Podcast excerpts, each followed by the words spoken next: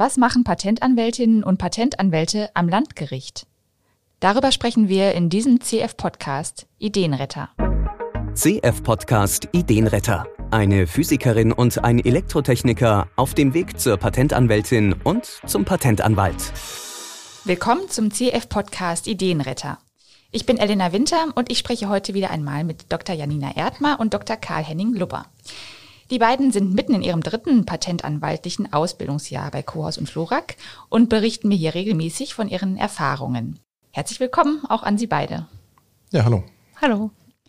Seit unserer letzten Podcast-Folge ist viel passiert. Und zwar auch auf ganz persönlicher Ebene. Frau Dr. Erdmer, Sie sind vor kurzem Mutter geworden. Herzlichen Glückwunsch. Vielen Dank. Wie geht's Ihnen und dem Baby?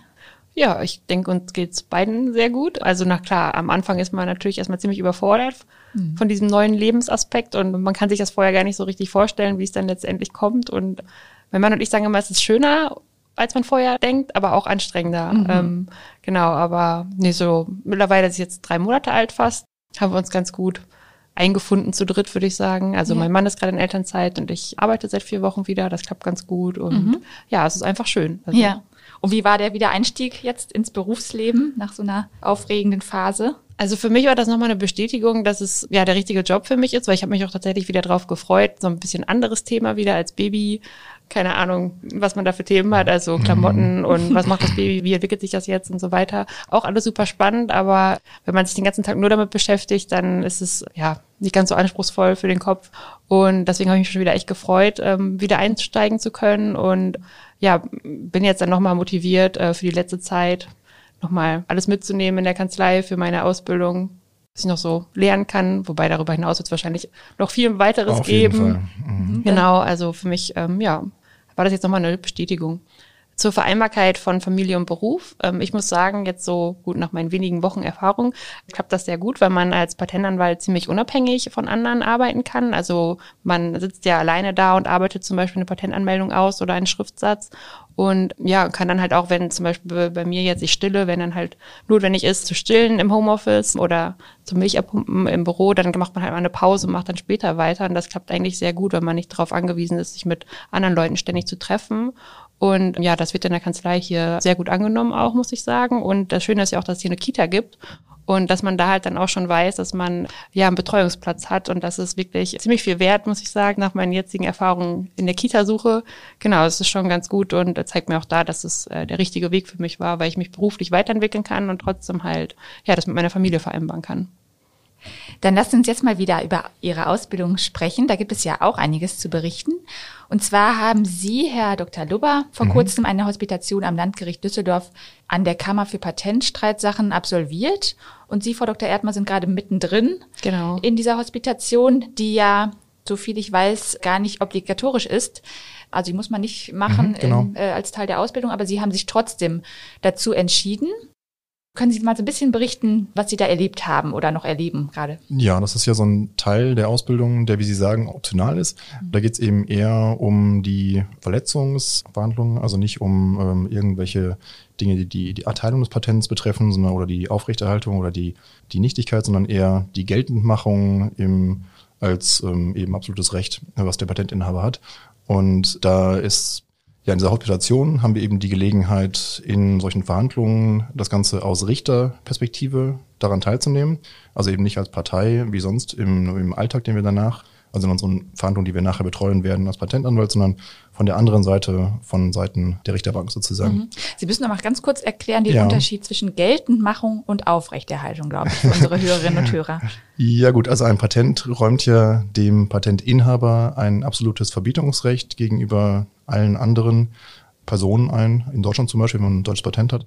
Und in diesen Verletzungsverfahren, da macht man eben geltend, dass irgendjemand üblicherweise die technische Lehre, die in dem Patent festgehalten ist, äh, nutzt, obwohl er eben kein Recht davon hat, kein, keine Lizenz eingeholt hat von dem Patentinhaber und macht eben dieses Recht, was man gegenüber der Allgemeinheit hat, geltend. Mhm. Und da weist man üblicherweise nach, dass eben ja, eine bestimmte Verwendung des Verletzers vorliegt, dass eine, beispielsweise ein, ein Gerät eine gewisse Technik nutzt und dass die eben sich lesen lässt auf das Patent, also auf den Anspruch, der im Patent festgeschrieben ist und sagt dann, dass das ist genau diese Lehre, die wir geschützt haben und das muss man beweisen eben mhm. oder zumindest ähm, glaubhaft machen. Und das ist eben dieser, dieser Aspekt der Geltendmachung. Ja, okay. Und meistens versucht dann der Verletzer eben die Gültigkeit des Patentes anzugreifen. Das wäre dann eher wieder so ein Kernaspekt unserer Arbeit, dass wir uns darum kümmern, dass eben, wenn wir ja, auf der Seite der geltend machenden Partei sind, dass wir dann eben die, die Gültigkeit des Patentes beweisen oder zumindest ja, die verteidigen. Okay. Und am Landgericht haben Sie jetzt beide Parteien dann in der Regel vor sich und oder mhm. was passiert da konkret? Genau, also zuerst mal ist es so, dass wir schon die Möglichkeit haben, an der Vorbesprechung von der Sitzung äh, teilzunehmen und auch schon vorher dann gucken können, was, was steht denn jetzt in der Akte, was ist da in der Vorgeschichte gelaufen, weil das beginnt ja nicht mit der mündlichen Verhandlung, sondern da werden ja erstmal Schriftsätze eingereicht, zum Beispiel erstmal kommt die Verletzungsklage und dann darf der Beklagte dann darauf auch erwidern, dann geht das manchmal ein paar Mal hin und her, bis es endlich zu der Sitzung kommt, zu der mündlichen Verhandlung. Dann kann man da schon mal Einblick in die Akten erhalten und ja, sich schon mal so ein bisschen so eine Meinung bilden und in der Vorbesprechung ja werden dann die noch offenen Fragen besprochen, die es in der Verhandlung dann zu klären gilt mhm. und da besprechen dann die äh, drei Richter der Kammer dann auch schon, okay, was ist denn jetzt eigentlich unsere Meinung bis jetzt und äh, wie sehen wir das und vielleicht werden auch noch mal so ein paar technische Sachen äh, besprochen, die noch geklärt werden müssen in der Verhandlung, weil die noch unklar sind. Mhm. Genau, genau, es sind ja meistens relativ umfangreiche Schriftsätze, also hunderte von Seiten häufig, weil dann die Parteien eben ihre eigentlichen Schriftsätze einreichen und dann noch Anlagen dazu, irgendwelche Dokumente, die halt ihre Argumente unterfüttern.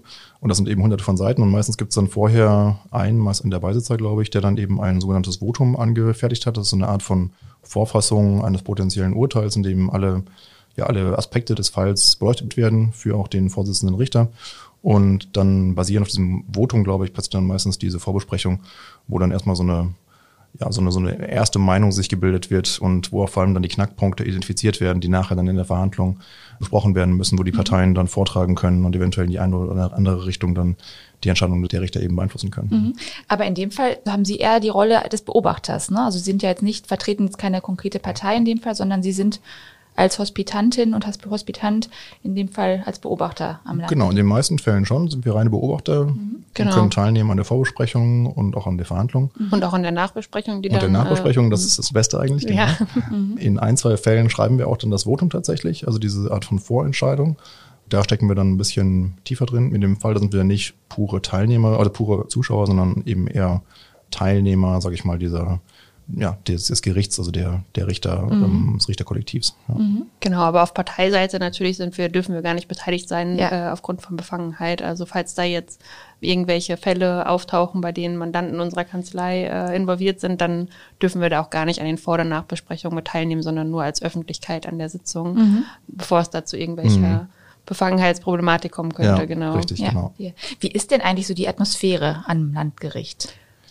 Erstaunlich locker, also das heißt locker, aber ja. ähm, die Richter reden sehr offen äh, mit einem über die Thematik und auch über über ihre Meinung. Also ich habe gedacht, okay, vielleicht ist es dann sehr formell, aber die nehmen einen wirklich gut mhm. auf, finde ich. Das find ich und auch, ja. ähm, mhm. man hat da wirklich den Eindruck, dass man alles so mitbekommt, wie es auch normal abläuft. Also mhm. es ist wirklich eine super äh, Möglichkeit. Und ähm, dazu muss man sagen, die sind auch immer gut ausgebucht mit ähm, ja. hospitierenden äh, Kandidaten. Also man muss sich da wirklich ja anderthalb bis zwei Jahre vorher melden und sagen, dass man oder anfragen, ah. ob man in diesem Zeitraum für zwei Monate dann hospitieren kann. Und ähm, also so richtig Bewerbung schreiben. Ja, also oder? bewerben muss man sich jetzt, glaube ich, nicht in dem, also in dem Sinne mhm. muss man jetzt nicht darum äh, mit anderen Leuten buhlen, sage ich jetzt ja. mal. Es ist einfach so, wenn die Plätze halt voll sind, sind sie voll und dann ist es schwierig, dann noch irgendwie reinzurutschen, es sei denn, jetzt fällt jemand kurzfristig aus oder sowas. Mhm. Aber sonst muss man da einfach frühzeitig sich anmelden, sage ich jetzt mal. Ja, genau. Okay. Ansonsten die Atmosphäre ist, glaube ich, in diesen Verhandlungen meistens recht, ja fast freundlich, sachlich. Also das ist nicht vergleichbar mit, ich sag mal, vielleicht Familienstreitsachen oder irgendwelchen Dingen, wo die Parteien wirklich persönlich dran hängen. Das sind ja meistens eher größere Unternehmen, die jetzt gegeneinander Prozesse führen, meist mehrere Prozesse und da ist es dann nicht so emotional, sage ich mal, sondern meistens so ein recht, ja, recht trockener, aber auch freundlicher, fast schon Umgangston zwischen ah, den Vertretern. Habe ich zumindest in meinen Verhandlungen meist so wahrgenommen. Ich glaube, es gab einen Fall, wo dann irgendwie so ein Familienimperium dann ähm, irgendwie zerfallen ist und der hm. ehemalige Geschäftsführer dann verklagt wurde von seinem ja. Nachfolger und da war es dann ein da bisschen. Sind schon Emotionen im Da hat man dann schon die Spannung knistern sehen zwischen den beiden Bänken der, der Klage und der, der Beklagten. Aber ansonsten ist es meistens sodass eigentlich nur die Vertreter eben sich zeigen in dem Gerichtssaal und vielleicht gar nicht unbedingt die ähm, ja, in unserem Fall vielleicht Erfinder oder Leute, die jetzt wirklich dann persönlich dran hängen an diesen mhm. äh, Gegenständen, die verhandelt werden. Deswegen ist es meistens eher ja, so ein recht freundlicher, nüchterner Ton. Ja, ja, würde ich auch so sagen, genau. Ich stelle mir so am Landgericht auch so einfach sehr, sehr lange Flure vor, so ein bisschen so eine respekteinflößende Atmosphäre. Das ist nicht so? Doch, das ist tatsächlich so, dass, also lange Flure, ja, schon. Und klar, wenn die Richter in ihren Roben dann da sitzen, dann ja. ist das natürlich schon auch respekteinflößend. Ja, ja das, das stimmt schon, das stimmt schon. Und wenn man so dahinter guckt, dann ist es halt, äh, ja, wie gesagt, offener als man denkt, aber klar, dem mhm. Anschein nach, und da laufen natürlich auch viele Justizbeamte rum und so weiter, äh, mhm. macht schon auch Eindruck, klar. Ja, ja, genau. Die Richter treten ein, man muss natürlich aufstehen und dann mhm. so eine gewisse Habachtstellung natürlich ja. gegenüber dem Spruchkörper mhm. zeigen. Also das ist äh, ja, Also diese Zeremonien muss man natürlich ja, ja, ja, genau, genau. Und Patent- und Rechtsanwälte mhm. tragen auch Roben und ja, das ist schon, mhm. äh, das wird schon das, gewarnt. Das muss man auch so ein bisschen wissen, glaube ich, dass diese, diese Prozesse, diese, diese vorgegebenen Handlungs äh, ja. Prozedere da, da vorgesehen sind. Mhm. Also in der ersten Verhandlung bin ich dann einfach als so eine Pause äh, angesagt wurde, dann als einziger zur Tür gegangen und mich umgesehen und so dann alle Spalier standen für den Richter, der dann ah. auf mich zulief und die, ah, okay. die Tür aufgemacht und ähm, so getan, als wäre das äh, höflich, höfliche zuvorkommen. Aber okay. genau, also da gibt's äh, feste Abläufe, die mhm. äh, man kennen muss. Und wie läuft so die Zusammenarbeit mit den Anwälten und den Rechtsanwälten auch ab vor Gericht? Also bei einem äh, Verletzungsverfahren ist es ja generell so, dass wir Patentanwälte das gar nicht alleine machen können ja. vor den äh, ordentlichen Gerichten, also mhm. Landgericht äh, und Oberlandesgericht. Und da müssen wir zusammen mit Rechtsanwälten auftreten. Und ähm, ja, das ist ganz spannend, dass man da dann von der technischen Seite kommt und die Rechtsanwälte kommen ja meist nicht so von der technischen Seite, aber trotzdem müssen sie natürlich verstehen, was da die Knackpunkte sind in der Technik und ja, muss dann mit denen zusammenarbeiten und. Die haben sich aber vorher hoffentlich auch gut eingelesen. Nein, nein, das, also klar, die, die, die Rechtsanwälte genau, wissen, worum genau. Ja. Das schon, aber meistens ist es ja dann doch so, dass man als Patentanwalt ein bisschen besser noch in der Materie ja. ist mhm. oder in diesem Gebiet schon seit längeren mhm. Jahren tätig ist, genau. Und muss dann halt mit denen zusammen auch Strategien erarbeiten und mit dem Mandanten natürlich zusammen. Und ja, das ist nochmal ein ganz anderer Aspekt der Arbeit, finde ich, mhm. weil ähm, da geht es manchmal natürlich auch viel ums Rechtliche und gar nicht so viel um, ja, wenn wir jetzt eine Patentanmeldung ausarbeiten, ist es ja, sind wir viel mit den Erfindern im Kontakt, dann geht es mehr so um dieses rein technische und mit den Rechtsanwälten zusammen ist es auch viel Strategie dahinter. Wie bringt man jetzt welche Argumente wann und was sind da vielleicht auch noch prozesstechnische Möglichkeiten, die man hat? Oft ist es ja zum Beispiel so, oder ich glaube, das ist eigentlich der Regelfall, wenn man ähm, auf Verletzung verklagt wird, dass man dann oft selber eine Nichtigkeitsklage einreicht beim mhm. Bundespatentgericht und sagt, naja, das Patent, das ist ja gar nicht rechtsbeständig. Also ihr habt gar keinen Grund, mich daraus zu verklagen. Mhm. Und dann sind da halt zwei Verfahren parallel und da muss man natürlich auch immer gucken, was macht man jetzt bei dem einen Verfahren, was hat das für einen Einfluss auf das andere Verfahren. Mhm. Also zum Beispiel, wenn man das sehr überzeugend vorbringt, diese Nichtigkeitsklage, dann kann halt das Verletzungsverfahren erstmal ausgesetzt werden, weil erstmal geklärt werden muss, ist das Patent überhaupt rechtsbeständig, sonst macht es ja gar keinen Sinn, jemanden daraus zu verklagen. Mhm. Und da muss man dann schon überlegen, okay, was für Argumente kann ich jetzt in dem Verfahren bringen, um mich in dem anderen Verfahren vielleicht nicht zu schwächen, weil da wird natürlich auch dann von den jeweiligen Gerichten in die anderen Akten geguckt. Ja, und, genau. Ähm, mhm. Da gibt's dann manchmal diese sogenannten Squeeze-Merkmale, die dann, wo man sagt, man argumentiert vielleicht dafür, dass ein Merkmal so und so ausgelegt wird in so einer Art und Weise, dass man eben rechtsbeständig ist, sozusagen das Merkmal einem zu vielleicht Neuheit verhilft oder zu ähm, erfinderischer Tätigkeit aber dieses Merkmal ist nicht in der angerufenen Ausführungsform drin. Mhm. Muss man halt sehr aufpassen, dass man nicht inkonsistente Auslegungen des äh, Gegenstandes vertritt, die dann nachher einen von beiden Verfahren dann doch äh, beißen. Genau, da ist dann viel mehr genau äh, Abwägung in, in zwei verschiedene Richtungen dann genau, äh, ja. äh, notwendig und äh, da muss man tatsächlich aufpassen. Ja, das ist Sehr nochmal herausfordernder, ja. genau, ja, richtig. Und da wird einem nochmal bewusst, wie wichtig wirklich jedes Wort einer Patentanmeldung ist. Also ja. was man dann also auch in der Beschreibung. In der Beschreibung, genau, was man dann ähm, bei der Patentanmeldung, bei der Erstellung, klar, man macht das mhm. natürlich mit Bedacht, ja. aber man weiß natürlich nie, welches Wort dann letztendlich hinterher auf die Goldwaage gelegt werden mhm. wird äh, bei so einem Verletzungsverfahren oder bei der Nichtigkeitsklage. Und das ist dann schon verrückt, wie sehr dann gerungen wird, um in der Frage der Aus Auslegung um einzelne Wörter. Also das ja. ist schon ähm, verrückt, ja. Ist das denn bei so einer typischen Verhandlung so, dass Sie die Argumente, also als Patentanwälte, die Argumente vorbringen, so in Form eines Plädoyers oder wie muss man sich das vorstellen? Ja, das ist also teilweise schon so. Es werden verschiedene Themen abgearbeitet. Also erstmal mhm. geht es meistens um die Ausführbarkeit und Auslegung eines Patents zum Beispiel, bevor man dann zur Patentfähigkeit, also zur Technik kommt.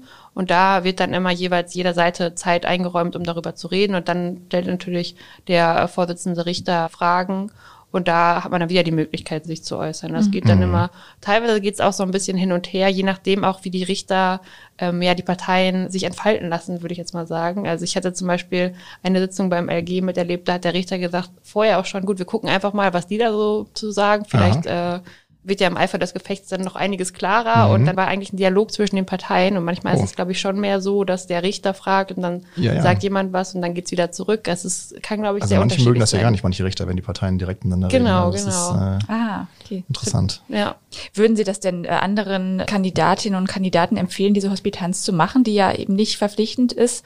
Aber wie man ja jetzt hört, ist es ein sehr spannender Teil Ihrer Ausbildung. Also ich würde das auf jeden Ja, Fall empfehlen. Würde ich auch, ja. So allein schon so rein Neugierde halber ist es, glaube Ja. ich, äh, sollte man es nicht verpassen. ja. und eine Abwechslung man- auch zum Kanzleialltag. Ja, auf Ja. jeden Fall, genau. Ja. Ähm, und wenn man nachher dann in diesem Verletzungsbereich mehr tätig ist, dann ist es natürlich noch wertvoller. Aber allein schon auch, wenn man nachher dann primär vielleicht im Anmeldegeschäft tätig ist, ist es dennoch eine sehr spannende Zeit gewesen. Also, Genau. Okay. Und ähm, was mir auch gar nicht so klar war, ist, ja, also wie genau diese Zusammenarbeit dann mit den Rechtsanwälten funktioniert. Und oft ist es ja auch so, dass es auch noch einen kartellrechtlichen äh, Teil gibt bei Verletzungsverfahren. Und da ist es so, dass es komplett losgelöst eigentlich von diesem Technikteil gemacht wird und dass oft auch unterschiedliche Teams Kartellrecht und Technik dann betrachten. Zum Beispiel ein Rechtsanwaltsteam, weil mit Kartellrecht haben wir als Patentanwälte jetzt eigentlich nicht so viel zu tun, macht dann halt nur Kartellrecht und davon unabhängig läuft dann, also Kartellrecht heißt, äh, zum Beispiel gibt es da Lizenzen und falls nicht, äh, gibt es da irgendwelche Gründe, dass zum Beispiel ein unfaires Lizenzangebot vorlag, warum es halt eben keine Lizenz äh, gab. Genau, und das wird halt vollkommen losgelöst voneinander betrachtet und äh, auch bearbeitet von verschiedenen Teams. Und Losgelöst von der Technik. an Genau, sich, genau, und von der. Patentfähigkeit zum Ja. Beispiel. Das war mir vorher gar nicht so klar, dass das so zwei parallel verlaufende Verfahren Mhm. sind, die ja eigentlich, also die müssen dann ja auch ihre Schriftsätze dann hinterher miteinander Das ist äh, ein dritter, ein dritter Strang. Das ist ja toll. Genau, Ja, also ja. äh, das ist natürlich schon von einer Partei ausgehend, aber die beauftragen dann auch verschiedene Kanzleien zum Beispiel dafür. Ja, ja. okay. mhm. Okay. Dann steht jetzt im nächsten Jahr die EQE für Sie beide an, die Europäische Eignungsprüfung. Genau, Die ja. ist ja ein ganz großer Meilenstein auf dem Weg. Und wirft schon ihre Schatten voraus. Ja. Das ist richtig. Sie sind schon in der Vorbereitung. ja, also so ein bisschen schon. bei mir, also, da ich jetzt gerade noch in der Hospitanz äh, bin und mit dem Votum Mhm. ähm, schiebe ich das gerade noch so ein bisschen nach hinten, Ja. aus Zeitgründen, genau, aber das wird jetzt auf jeden Fall, muss jetzt angegangen werden. Ja, Mhm. ja, genau. Also ich glaube, ab Dezember ist dann wirklich die, die Lernphase, in der man sich dann primär der EQE widmet. Und im März ist es dann, also das heißt Im ja, März ist es so dann, genau. drei Monate Zeit für die Vorbereitung. Ja, genau. Mhm. Also ich glaube, Frau Erdmann macht ja auch, ihr, also hat ihr Amtsjahr dann erst später nach der, Genau, ähm, genau. nach der europäischen Eignungsprüfung.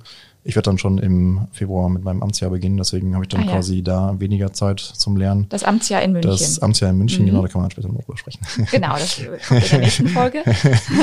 nee, genau, deswegen Ja. ist die EQE, ich fange schon ein bisschen an, gerade diese, diese Rechtsfragen, Aufgaben und so. Das ist eine äh, schriftliche? durchzugehen. Das ist eine und, schriftliche ja, das sind, genau, das sind ja Vier- äh, vier Teilprüfungen, genau. tagesfüllende Ja. Teilprüfungen. Oha. Und äh, es gibt eben diesen einen, glaube ich, auf den wir uns am meisten vorbereiten, diesen äh, Rechtsfragen-Teil Teil D. D, Und mhm. dann gibt es eben noch drei weitere, die, die ich dann, glaube ich, erst im Januar angehe oder so. Ja, also bei einem muss man zum Beispiel eine Patentanmeldung ausarbeiten. Genau, und das ist Anspruch 1, ja. Mhm. Ja, Ansprüche, Und genau. ja, genau, und dann, äh, was ist das? Einspruch, ne? Ja. Ähm, Einspruch und was ist und das letzte? Was ist das nochmal? Mal, also Ähm. so, so tief sind wir noch nicht in der Vorbereitung. Das können wir nächst- in der nächsten Folge beantworten. genau, dann, dann Ja. sollten, sollten wir es wissen. Ja, genau. Ich frage Sie ab. Okay, dann wünsche ich Ihnen beiden jetzt quasi auf den letzten Metern Ihrer Ausbildung eine gute und eindrucksreiche Zeit und bedanke mich für das Gespräch. Ja, vielen Dank. Vielen Dank. Mehr Informationen zur Ausbildung zur Patentanwältin oder zum Patentanwalt unter cohaus-florak.de slash karriere.